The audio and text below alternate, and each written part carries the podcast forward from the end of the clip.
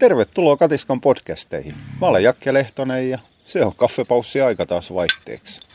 Tuolla oli Katiskan naamaryhmässä aloitus siitä, että tappaako vinttarit pieniä koiria.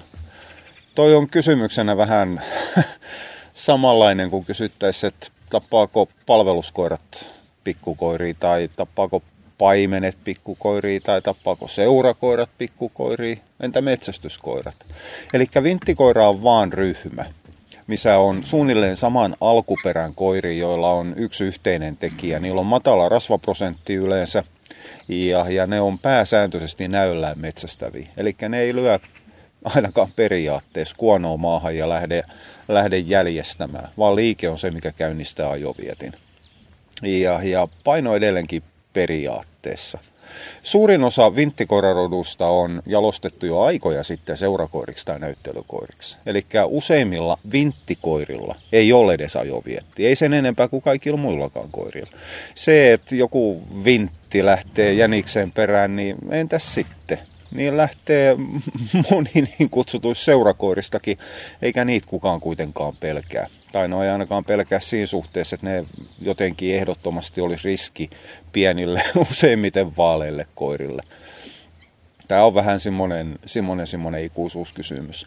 Tosiasia kuitenkin on se, että aina kun tulee näitä kohtuullisen surullisia tapauksia aika pitkälle koirapuistoissa tai sitten paikoissa, missä kaupunkiolosuhteissa ulkoilutetaan paljon vapaana koiria, tulee tappelu tai tulee hyökkäys ja joku koira kuolee tai loukkaantuu pahasti, niin eihän siinä pääsääntöisesti ole vintti vastapuolella.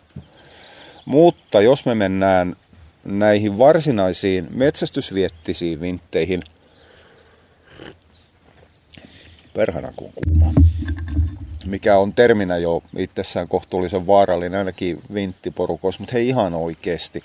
Eihän Italiano ole mikään metsästyskoira. Kyllähän yksi kahjo Suomessa selitti, että kun ne Etna rinteillä tekee kolmiomittauksia haukkojen ja muiden perusteella sitten käyvät hakemassa hakemassa saalista itselleen. Tiettävästi Italian vinttikoira on maailman ensimmäisiä sylikoirarotuja roomalaisten ajoilla. Mutta se on, on, on toinen juttu. Jotkut venakot, tässä nyt taas venakko-ihmiset hyppii riemusta jalkaa. Venakkohan rotuna kuoli käytännössä sukupuuttoon. on vähän niin kuin, hetkinen, sanokas nyt mikä toi oli toi toi. Se milloin monta, monta varmasti alas täydellinen oikosulku, ihan se ja sama. Eli onhan näitä uudelleen henkiin herätetty rotuja muitakin. Mutta porsoithan rakennettiin siis sitten, sitten, sitten ennen Venäjän vallankumousta uudestaan jonka jälkeen niistä tehtiin nimenomaan näyttelykoiria. Kyllä, borsoita käytetään Venäjällä jonkun verran niin kutsuttuun metsästykseen. Ihan oikeasti se ei ole oikein ollut metsästyksestä, tai no, no joo, olkoot.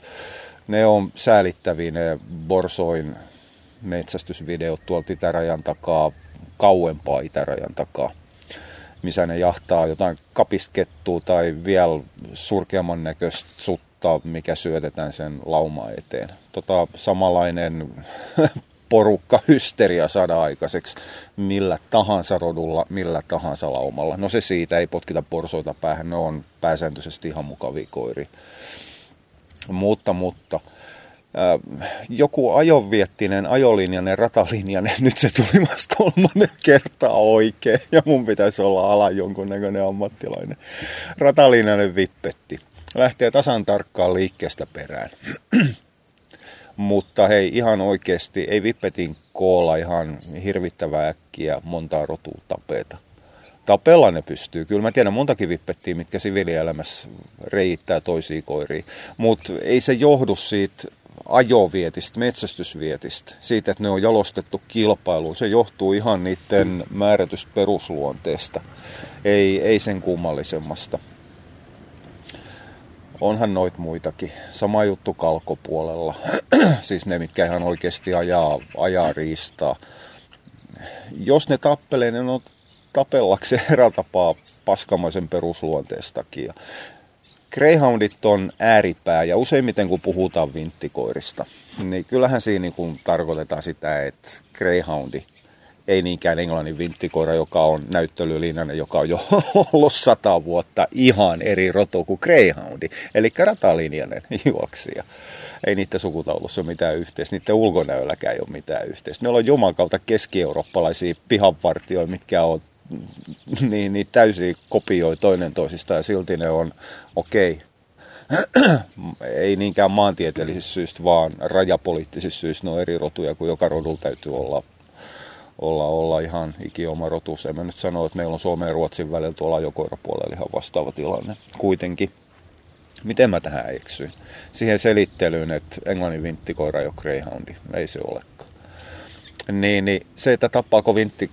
Mä oon ihan sekasin tänään. Tappaako vinttikoira pieniä koiria, niin tarkoittaa useimmiten sitä, että tappaako greyhoundi pieniä koiria.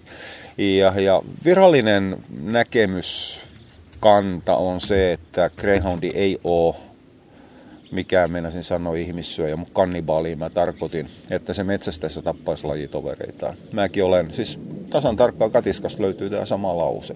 Ja se pitää periaatteessa paikkaansa ei Greyhoundi ole jalostettu toisten koirien tappamiseen. Ne löytyy hiukan muista vanhoista rotutyypeistä, ihan toisen näköisistä kulttuuriympäristöistä. Mutta koska kysymyksessä on koira, joka nimenomaan reagoi liikkeeseen, niin kyllä matkan, varre, matkan päästä valkoinen pieni elukka ihan tasan tarkkaan käynnistää ajoviettisen koiran, koiran vieti. Ei siitä ole kysymys. Ja siinä vaiheessa, aina kun koira menee vahvaan viettivoimaan, vahvaan viettitilaan, niin kaikki on valitettavasti mahdollista. Se voi napata kiinni, voi tulla tappelu, ihan mitä, mitä tahansa, mutta edelleenkään tämä ei ole Greyhoundeihin liittyvä asia yksistään. Greyhoundilla on ajovietti toki, onhan Greyhoundi omalla tavalla ylijalostettu koira. Vähän samalla tapaa valitettavasti kuin mopsit ja muut pyöreikalloset, lyhytkuonoset. Greyhoundilla kysymys ei ole rakenteellisesta ylijalostuksesta, vaan luonteen ylijalostuksesta. Eli onhan, onhan se omalla tavallaan liioteltu tila. Mutta taaskaan tämäkään ei ole Greyhoundien ongelma. Ihan samalla tapaa aktiivipaimenet on ylijalostettu. Jätäpä pistämättä paimenlinjainen koirani, niin ilman, että se pääsee paimentamaan, on se sitten kanaa, ankkaa, lammas tai mitä tahansa, niin hetken päästä meillä on puolipsykoottinen eläin, mikä pyörittää kiveä pihalla. Ihan sen takia, että se ei pääse toteuttamaan sitä viettiä. Että onhan tämä, tämä on kaikissa työkoirissa. Ja varsinkin eräällä tapaa yhden käyttötarkoituksen työkoirissa. Joku voisi tietysti tässä vaiheessa vetää asialle, asialle, asiaan, esille, valokeilaan jotain esimerkiksi malinoissien nykyinen tilanne, joka johtuu aika pitkä lipon arvosteluperusteista, jonka takia niiden pää rupeaa räjähtämään tällä hetkellä, mutta ei, ei aloiteta sitä sotaa. Pikkunen hetki. Venla, Venla, pia pia, ala tulla. Hop hop. Joo, kierrä sieltä, pois hevosten tarhasta. Ihan se ja sama, mitä kautta tulet, mutta kuhan tulet. Perhanaan pikkurakki. Niin, niin. Ihan kiva. Nyt mä en taaskaan tiedä, mitä mä olin selittämässä. No, palataan takaisin asiaan. Kyllä Greyhoundin ajovietti voi tärähtää päälle liikkeestä. Ja ollaan mekin oltu tilanteessa, missä ollaan oltu radalla tai radan vieressä. Viehe on liikkunut ja koirat on ihan täydessä viettiraivossaan. Ja sitten sen jälkeen joku tuo siihen lähelle pienen karvakasan. Sipperke on muuten sitten sellainen, että älkää viekö niitä vinttikoiraradalle silloin, kun siellä on greyhoundeja. Älkää nyt suuttuko Sipperke ihmiset, mutta teidän koirien profiili eräällä tapaa muistuttaa villisian porsaan profiili. Ne on, siis mä en tiedä, onko se niiden semmoinen määrätty hyppivä liike vai mikä se on, mutta se aiheuttaa semmoisen määrätyn primitiivireaktion ratakoirassa älkää päästäkö niitä pitkässä hihnas vinttikoraradalla vinttarin lähelle. Jossain muussa elämässä kyllä voitte ihan hyvin tulla seurustelemaan, ei siinä ole kysymys. Kysymys on lähinnä siitä, että mikä on, on, on se tilanne. No noi tuontigreyhoundit on aina ollut ongelma. Eli tämä tulee nyt sitä mukaan, kun reskiut lisääntyy ja jopa greyhoundia tuodaan vanhaa ratakoiraa pahimmassa tapauksessa vanhoi koursinkoiri, eli näitä, mitkä juoksee paretta ja elävän, elävän jäniksen perässä kilpaa. Niin, niin niitäkin tuodaan lisääntyvissä määrin Suomeen. Kalkot on varsinainen riskiryhmä, vaikka sitä ei missään koskaan puhutakaan. Suurin osa niistä on ollut jonkunnäköisessä koursin käytössä. Nyt täytyy muistaa se, että Espanjan kalkotilanne johtuu mistään metsästyksestä samalla sillä merkityksellä, mitä me ymmärretään metsästyksellä, vaan se johtuu nimenomaan koursin toiminnasta, eli tuommoisesta yhden lajin kilpailutavasta, missä mennään elävän riistan perässä. Englantilaiset jalosti Coursingin huippuunsa, mutta sehän kiellettiin. Kiellettiin Iso-Britanniassa sitä mukaan, kun, tai samaan aikaan kuin kun kettujahdikki kiellettiin.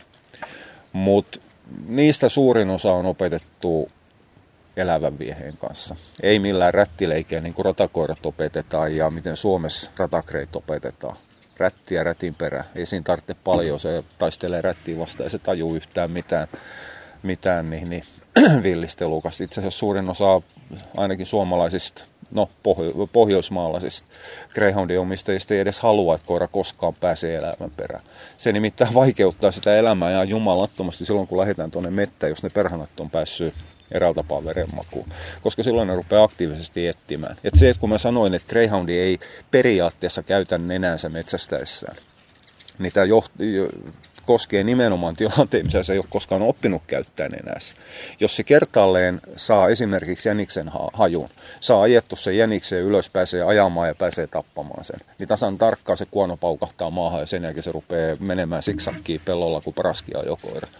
Ja, ja silloin niiden vapaana pitäminen, se treenaaminen muuttuu oikein pirun paljon vaikeammaksi. Eli ei, ei me käytetä täällä niin sanotusti sivistyneissä maissa, ei me käytetä elävää koirien kouluttamiseen. Ei siinä ole mitään mieltä. Ei se tappaminen sitä viettiä lisää. Se vietissä olo lisää sitä viettiä. Eli itse asiassa paras tapa on se, että koira on hihnas. Ja se näkee jonkun jäniksen peuran kauriin ihan minkä tahansa. Se käynnistää vietin, koira on puolittain täydessä raivossa, mutta se ei pääse siihen. Ja se on se, mikä vahvistaa viettiä, ei se, että pääsee vietti päämäärään. Kaikki nuoret miehet tietää tämän. Siinä vaiheessa, kun ollaan raflasia viettivoima on korkealla, niin kyllähän se into lisääntyy, kun ei pääse toteuttamaan sitä viettiä. Ja nyt taas mä eksyin tähän tuontigreyhoundit, mahdollisesti kalkotkin, jotka on opetettu riistaan elävälle. Niillä ei ole tolkkuu päällä, niillä on kohtuullisen kehnoa elämän kokemus. Ne on elänyt hyvin semmoista suljettua, hyvin rajattua elämää. Ei ne ymmärrä sellaista asiaa, että on olemassa toisia koiria. En ole parhaimmassa tapauksessa koskaan eläessään nähnyt mitään muuta kuin jonkun tallirusseli ja mahdollisesti jonkun border collie, mikä näyttää muuten hyvin paljon erilaiselta, mitä täällä päin maailmaa. Siinä on niiden kokemukset siitä, että on toisia koiria. Eli ne on eräällä tapaa meinasin sanoa luonnevammainen, mutta mä en tarkoita sitä. Siis ei niiden luonteessa ole mitään vikaa. Vaan ne on vähän niin kuin tuommoiset peräkammareiden pojat keskeltä korpea, ei mitään, jotka ei ole koskaan nähnyt elämää ihmisiä. Ja sen jälkeen, kun ne näkee erilaisen ihmisen, joka parhaimmassa tapauksessa on vielä vähän eri värinen tai pukeutuu eri tapaan, niin se raivo on hirvittävä siinä vaiheessa, koska sitä puolittaa. Pelätään tai ainakin katsotaan, että kaikki vieras on aina uhka. Minä en kuitenkaan päästäisi edes omiin koiriin koirapuistossa vapaaksi silloin, kun siellä on muita koiria. Se riski on kuitenkin aina olemassa. Ja, ja se ei tule niinkään se riski siitä, että ne lähtis yhtäkkiä ajamaan siellä toisessa päässä olevaa pikkukoiraa ja päättäisivät tappaa sen, vaan se, että ne saattaa lähteä ajamaan, koska Greyhoundilla edelleenkin leikki tarkoittaa sitä, että juostaan. Ja jos siinä vaiheessa se kaveri onkin sitä mieltä, että ei me juosta, mene sinä helvettiin. Pyörähtää ympäri ja napauttaa pienen näykkäsyn huonoon jalkaan Vilma hiljaa. Ne on varpusia, mitkä tappelee. Et sinä niitä oo... Ole hiljaa nyt. Niin, niin. nipistää liikaa, niin siinä vaiheessa Greyhoundilla palaa pinna ja sitten tulee jälkeen, kun ruvetaan tappelemaan. Greyhoundi ei ole tappeluherkkä koira pääsääntöisesti taaskaan edelleenkin yksilö, joilla on hirvittävä huono huumorintaju, ihan torakan pinna ja polttavat käymisen välittömästi. Mutta mut siinä vaiheessa, jos tappelu syntyy, niin Greyhound on aivan liian nopea. Se pystyy pyörimään toisen koiran ympäri ja pätkimään sitä koko aikaa kymmenen kertaa ennen kuin toinen ehtii edes tajumaan, mitä tapahtuu. Ja ne on niitä tilanteita, missä niitä, niitä, niitä vahinkoja tulee. Mutta kyllä, Greyhoundi on ajoviettinsä takia ja sen takia, että se viettivoima on niin vahva, niin on jonkunnäköinen riski pikkukoirille mutta edelleenkin suurimmat riskit tulee ihan toisista roduista ja ihan toisen tyyppisestä koiranpidosta kuin mitä vinttareilla on. Eli väite, että vinttikoirat tappaa pikkukoiria on kategorisesti väärä. Jos me laitetaan siihen määrätyt raja-arvot, kuten se, että määrätyt viettivoimaiset vinttikoirat määrätyllä elämänkokemuksella tai elämänkokemuksen puutteella – voivat olla riski pienillekin koirille, jolloin vahinkoa voi tulla. Niin pitää täysin paikkaansa. Mutta hei, tähän on olemassa ihan selvä ratkaisu, ihan riippumatta rodusta. Ihan se ja sama, että onko se vähän leveäkallosempi, onko se muuten vaan kaltoin kohdeltu rescue, onko se omistajas 5 aapohiljaa, 5-0 vetävää dominoiva koira, mikä on sitä mieltä, että se johtaa laumaa ja puolustaa laitetaan niille kaikille koirille kuonokopa päälle. Ei meidän tarvitse miettiä tätä. Jos tulee tappelu, niin ei siinä päästä tapahtumaan mitään sen suurempaa vahinkoa. Toki jos 80-kiloinen koira junttaa kolme kilosen, kaksi kilosen maahan, niin siinä saattaa käydä hassusti. Mutta ne ei ole reikiä, ne on sitten, ole nyt hiljaa.